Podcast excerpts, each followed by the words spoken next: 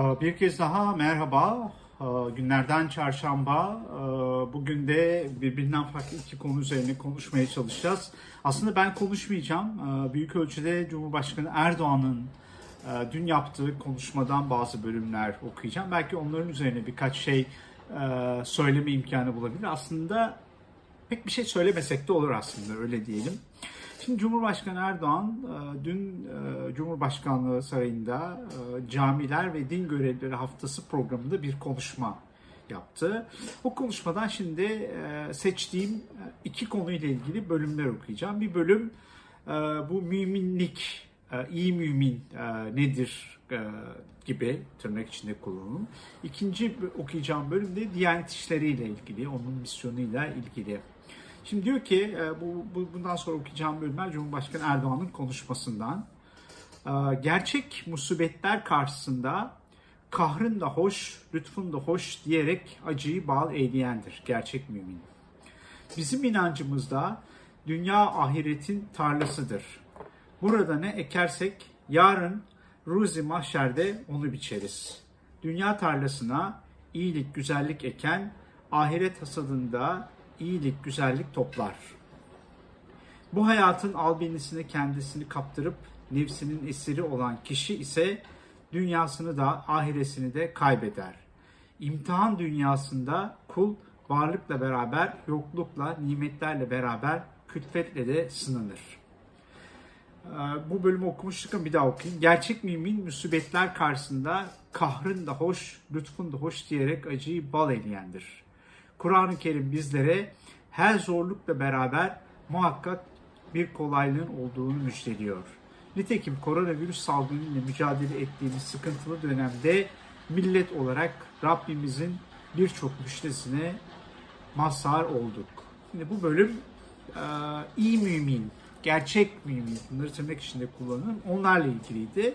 Şimdi okuyacağız okuyacağımız bölüm de e, Diyanetle ilgili.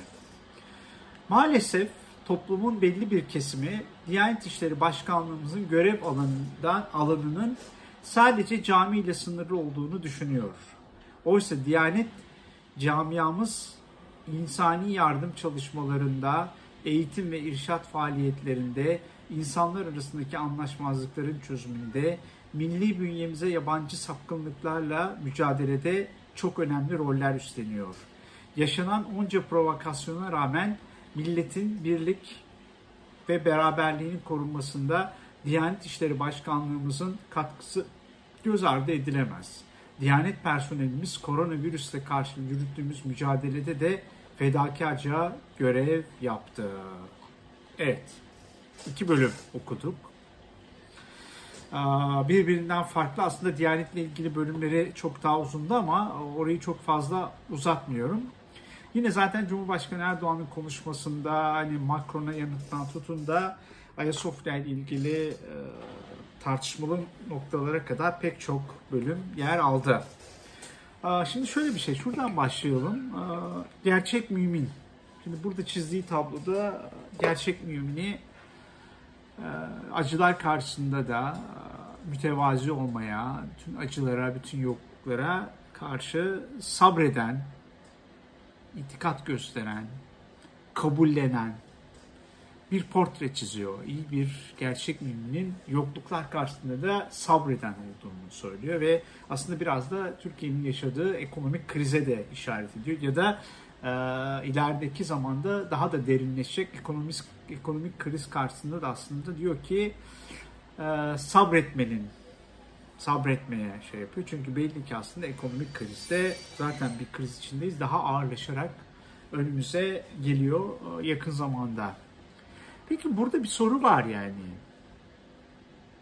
Şimdi Cumhurbaşkanı Erdoğan da, yakındakiler de, hükümetin büyük bir bölümü de, AK Parti grubunun büyük bir bölümünü de kendisini Müslüman olarak tanımlıyor. Değil mi? Fakat bakıyorsunuz yani AK Parti'nin yöneticilerinin, işte milletvekillerinin yaşadıkları yerler, bindikleri hayatlar, işte kamuoyuna yansıyan işte hani ev hallerine baktığınız zaman, oradaki sembolik şeylere baktığınız zaman Ne yazık ki yoksulluk hep ya da sabretmek hep fakirlere kalıyor. Gerçekten inananlara kalıyor. Ama siyasilerin hiçbiri böyle değil. Hatta geçtiğimiz günlerde Diyanet İşleri Başkanı'nın şöyle bir açıklaması vardı galiba. Yine sosyal medyada okuduk. Diyor ki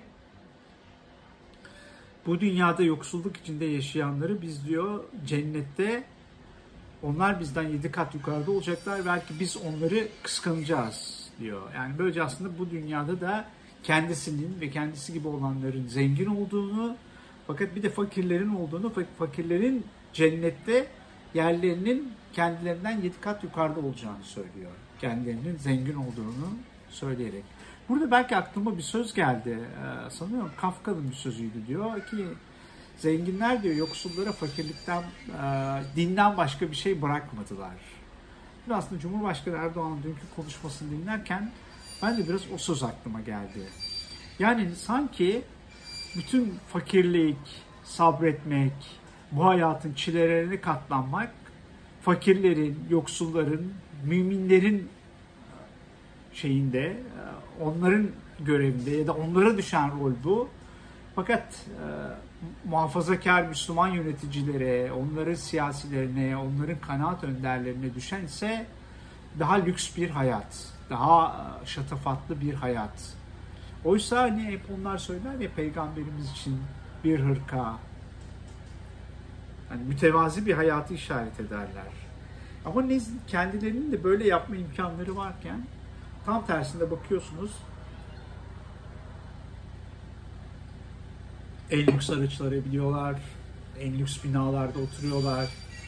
Ya bırakın hani kendi hayatlarında işte bütün bunlar da aslında kamunun imkanlarıyla oluyor. Bir vali geliyor, mesela atanıyor, yaptığı ilk iş odasını yeniletmek.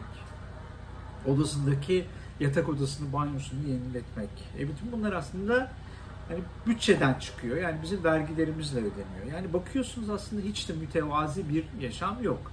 Geçtiğimiz günlerde Merkel'in e, evinden çıkışı ile ilgili bir video vardı.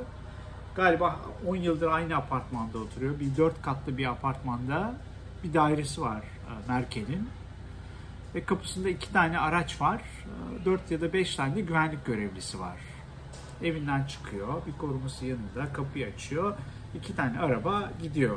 Şimdi bir de bakıyorsunuz bizim yöneticileri hani bırakın Merkel gibi hani şansölye olmayı, Alman başbakanı olmayı e, bir tane hani küçük bir ilin valisinde bile bir e, evinden çıkıp valiliğe ya da valilikten çıkıp bir yere gittiği zaman en az 6-7 araba var.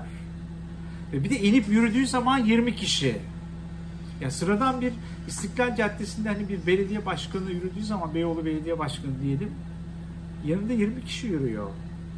Ya korumaların dışında böyle arkada falan filan böyle şey nasıl diyelim e, e, tabii bunları kastedince yani bunları böyle küçük valiliği belediye başkanını kastedince hani milletvekillerini, bakanları, cumhurbaşkanını ve yardımcılarını e, tabii ki onları işte biliyorsunuz. Yani Cumhurbaşkanı geçtiğinde hani güvenlik, sağlık vesaire falan hani videolar görüyoruz. 40'ın üzerinde arabalar ve yollar kapanıyor. Geçtiği bütün yollarda geniş güvenlik önlemleri alınıyor. Yani görüyorsunuz aslında fakirlik ya da sabretmek müminlere düşüyor. Ama muhafazakar siyasetçiler, ülkeyi yöneten muhafazakar ya da Müslümanlar ise ne yazık ki o gündelik hayatın hani diyor ya Cumhurbaşkanı Erdoğan bu hayatın albelisine kendisini kaptıranlar diyor öbür tarafını öbür dünyayı feda etmiş olurlar. Ne yazık ki bu muhafazakar yöneticiler, Müslüman yöneticilerse e sanki bütün bu dünyanın yani bu anlattığım birkaç örnekten hareketle söyleyebiliriz ki bu dünyanın bütün nimetlerini sonuna kadar kullanıyorlar. Ya belli ki kendilerini hem bu dünyada hem de öbür dünyada hani tırnak içinde Müslüman oldukları için öbür dünyada da kendilerine cennet e, vaat edildiğini ya da cennete gideceklerini düşünüyorlar. Aynı şekilde sadece siyasi iktidarlar değil. Çeşitli cemaatlerin e, liderlerine baktığımız zaman bugün onların yine koruma sayıları, bir, bir ona eskortluk eden araçları, bindikleri arabaların kalitesine falan baktığınız zaman gerçekten orada da bir anormallik olduğunu e, görüyorsunuz.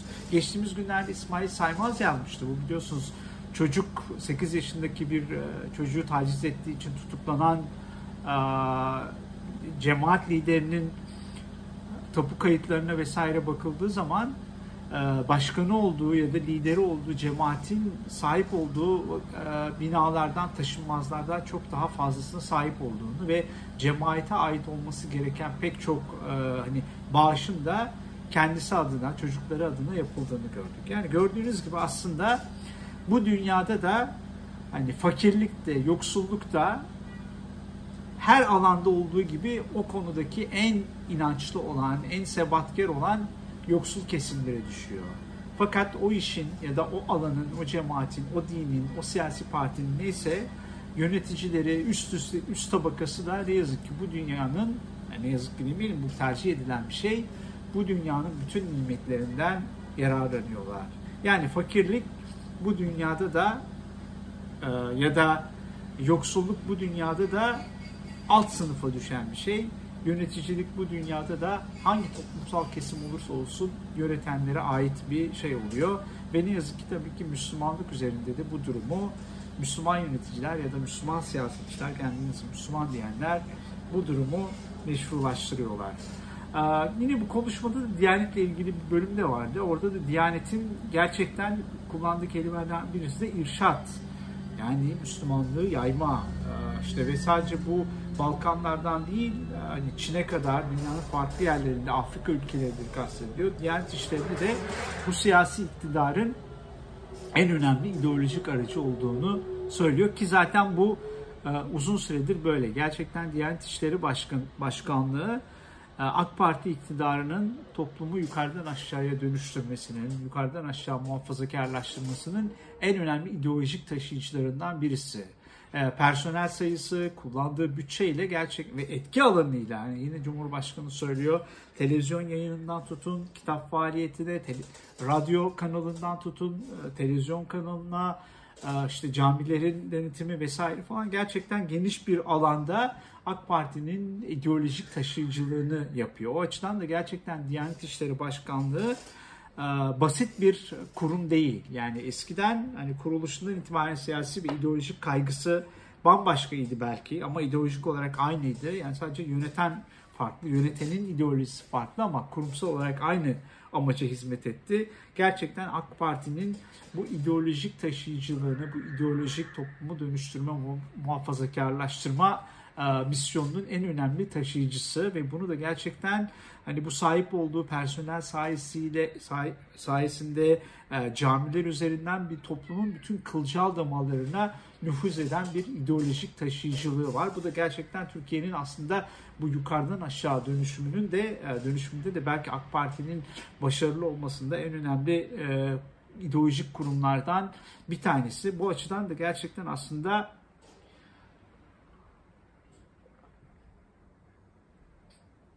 büyük bir sorun alanı e, toplumun demokratikleşmesinde, toplumun alanının yani siyasetin alanının açılmasında önemli engellerden biri olarak karşımıza çıkıyor.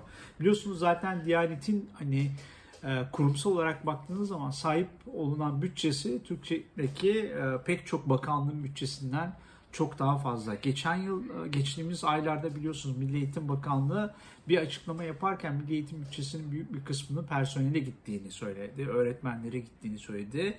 Yani ne yazık ki Milli Eğitim Bakanlığı, Milli Eğitim Bakanlığı bütçesinin arttırılmasını talep etmek, onu sorunsallaştırmak yerine ne yazık ki var olan bütçenin büyük bir kısmının personele gittiğini söylüyor. Ama Diyanet İşleri Başkanlığı bu açıdan Milli Eğitim Bakanlığı'ndan çok çok daha büyük bir e, bütçeye e, e, sahip ve dahası bütçesi de bir önceki yıla hani bu yeni ekonomik programda da vardı geçen yılki şeyinde de ve her yıl neredeyse %30'luk bir bütçe artışı ve bu bir %30'luk bütçe artışının büyük bir kısmı da yeni personel alımıyla ilgili. Yani Diyanet bütçesi büyürken aynı zamanda bu büyüyen bütçenin büyük bir kısmı da yeni personele gidiyor. Bu şu demek bu ideolojiyi yani AK Parti'nin e, toplumu dönüştürme ideolojisinin, ideolojik formasyonunun daha geniş toplumsal kesimlere e, Diyanet İşleri Başkanlığı üzerinden yayılması demek. Bu açıdan Erdoğan'ın konuşması evet haklı bir tespitler içeriyor ve gerçekten aslında Diyanet İşleri Başkanlığı'nın ne olduğunu, hangi misyona hizmet ettiğini de büyük ölçüde aslında bir e, ikrar ediyor ki zaten aynı amaçla birlikte çalışıyorlar. O açıdan gerçekten Diyanet İşleri Başkanlığı da Türkiye'nin önümüzdeki dönemde eğer Türkiye normalleşecek, demokratikleşecekse Diyanet İşleri Başkanlığı üzerinde de e, muhalefetin uzun uzun e, düşünmesi ve onu yeniden reforme etme, onu daha böyle hani tabii benim tercihim kapatılmasından yana ama bu hemen olacak bir şey de e, hemen olacak bir şey olacağını da düşünmüyorum ben bunun ama bunun üzerinde de bence e, ciddi dişi ciddi düşünmek gerektiğini e, herhalde düşünmek düş, bu konu üzerinde de ciddi düşünülmesi gerektiğini düşünüyorum ben. Evet şimdiki bu yayını da burada bitirelim. Böyle iki farklı alan üzerinde konuşmaya çalıştık. Evet abone olmayı ve bildirimleri açmayı unutmayın. Hepinize çok çok teşekkür ediyorum ilginizden dolayı tekrar.